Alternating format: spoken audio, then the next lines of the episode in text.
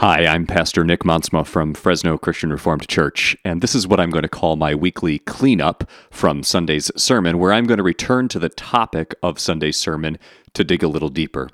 Today I'm talking about a sermon that I preached for January 10th, 2021. This was a sermon on Ephesians 4, verses 1 through 6.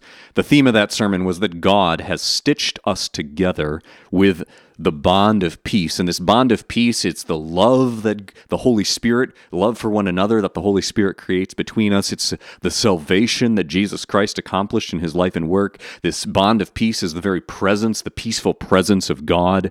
This is what God has stitched us together with, like a thread stitching us together. And we need to make sure we don't pull on that thread. So that was what my sermon was about. I invite you to go to our church's website or to our YouTube channel to find that sermon if you haven't heard it. Now, the idea that I want to return to from that sermon is the idea that the church is necessary for salvation. Or specifically, what I want to look at is this line that we read in our confession of faith in the Belgic Confession, Article 28, the line that there is no salvation outside the church. There's no salvation outside the church. Now, when people hear that, sometimes they immediately get uncomfortable. And it's because I think of a common misunderstanding. There's a common misunderstanding of this, this idea that there's no salvation outside the church, a misunderstanding that it means that there's no salvation outside of some particular denominational group. And so there are there are some denominations, for example, that define themselves as the only true church. Uh, but and I mentioned that uh, in the sermon uh, for January 3rd.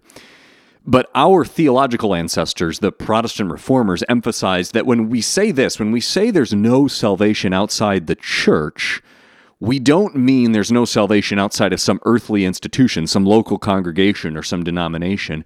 We mean there is no salvation outside of the spiritual communion of saints the, the body of believers that God creates in union with Jesus Christ.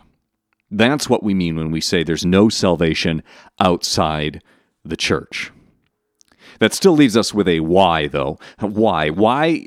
Why do we need to make sure we say this as Christians? What's the What's the importance of saying there's no salvation outside the church? So let me, I want to give you three reasons why it's important to say this. Uh, first of all, it, it's important to say this that there's no salvation outside the church uh, simply because it's a necessary truth. It's a it's a theological reality that's included in the concept of salvation. Salvation in Jesus Christ includes within it the fact that you have been brought into union with the people of God, that you belong to the body of Christ. If you are a person who is saved, you belong to the body of Christ. If you belong to the body of Christ in a true spiritual way, then you have salvation in Jesus. You can't really separate these things. They are they are they are necessarily joined together because they are in some sense the same thing. That's one reason to insist on the truth that there's no salvation outside the true church. Another reason to insist that there's no salvation outside the church is to aim at, and this is what I did in the sermon on Ephesians 4, to aim at the individualism of our culture. So I talked about this a little in the sermon, but our culture wants to insist that you can separate having some relationship with other believers and having Christianity. Our culture wants to insist hey, you can be any kind of person you want to be spiritually in terms of your religious or spiritual practice, and you don't ever have to belong to any particular group. But the Bible teaches the opposite. The Bible teaches us that when we belong to Jesus Christ, God unites us with other believers in a local congregation. That God's sovereignty over our salvation, whereby God brings us faith in Jesus, is attached to God's sovereignty in, in terms of who we are in the world. God also unites us together with a body of believers. Uh, our our faith in Jesus Christ, uh, the Christian religion, is not something that can be individualized where you can practice it all on your own. So that's a, a, second reason to insist on this idea that there's no salvation outside the church. Because if you are a believer in Jesus Christ, if you truly have salvation in Jesus Christ, you God has already united you together with a local congregation, and, and it's important for you to listen to God and to discover what congregation that is. The third, so the third reason why we want to insist that there is no salvation outside the church is because this is an important way to emphasize the, a doctrine known as exclusivism. Exclusivism is the idea that salvation, spiritual salvation, is exclusively provided in faith in Jesus Christ. And this connects to an issue that was raised in a sermon from a few weeks ago when I preached on Matthew 25. And the, the issue there was this question Are there anonymous Christians? In other words, are there people who are saved, who are going to be in heaven, but are anonymous in the sense that they have never heard the name of Jesus Christ? So some people think that's what Jesus was teaching when he talked about the day of his return and said that on that day there are going to be some sheep the sheep on his right who when he tells them, "Hey, come into my come into my father's kingdom because when I was hungry you fed me and when I was in prison you visited me."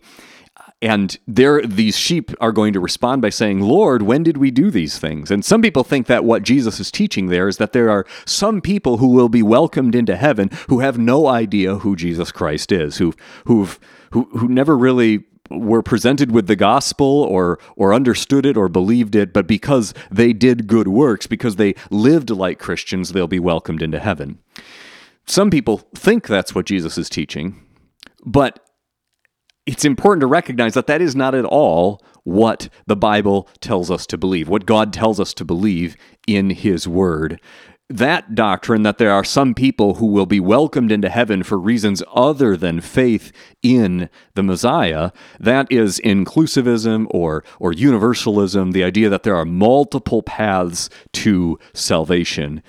And we need to recognize a few things. First of all, Jesus taught the opposite of this.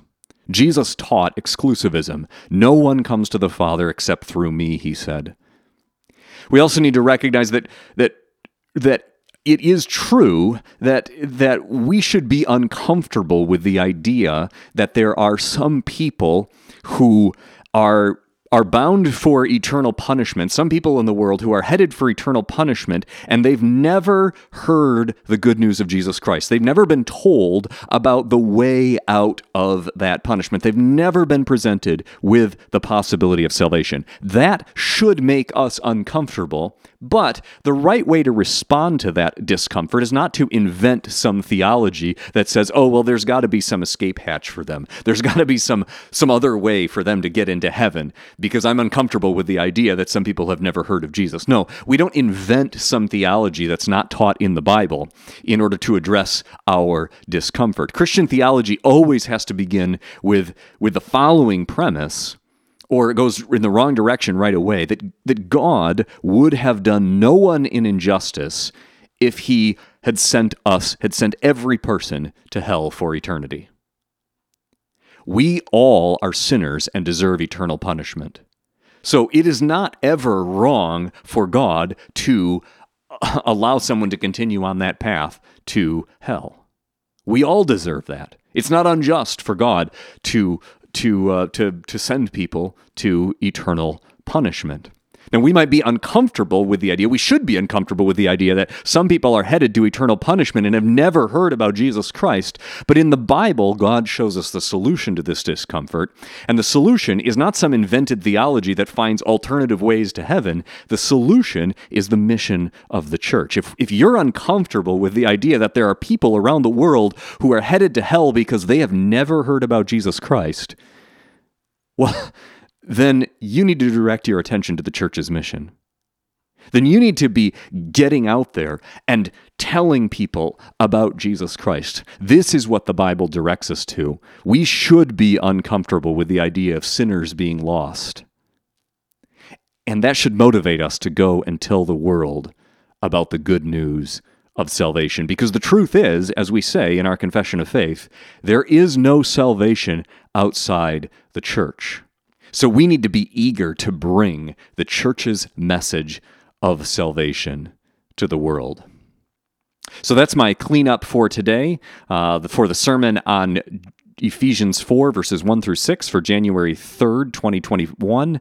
I'm going to be doing these sermon cleanups every week uh, as a preface to the dinner time devotions on Wednesday night. So you may have noticed that's maybe where you heard this first. And so I, I encourage you to tune in to dinner time devotions a few minutes early to catch uh, the sermon cleanup as you wait for me to show up live on Wednesday evening for our devotions and our time of prayer. Hope you've enjoyed this, and uh, I look forward to talking to you soon.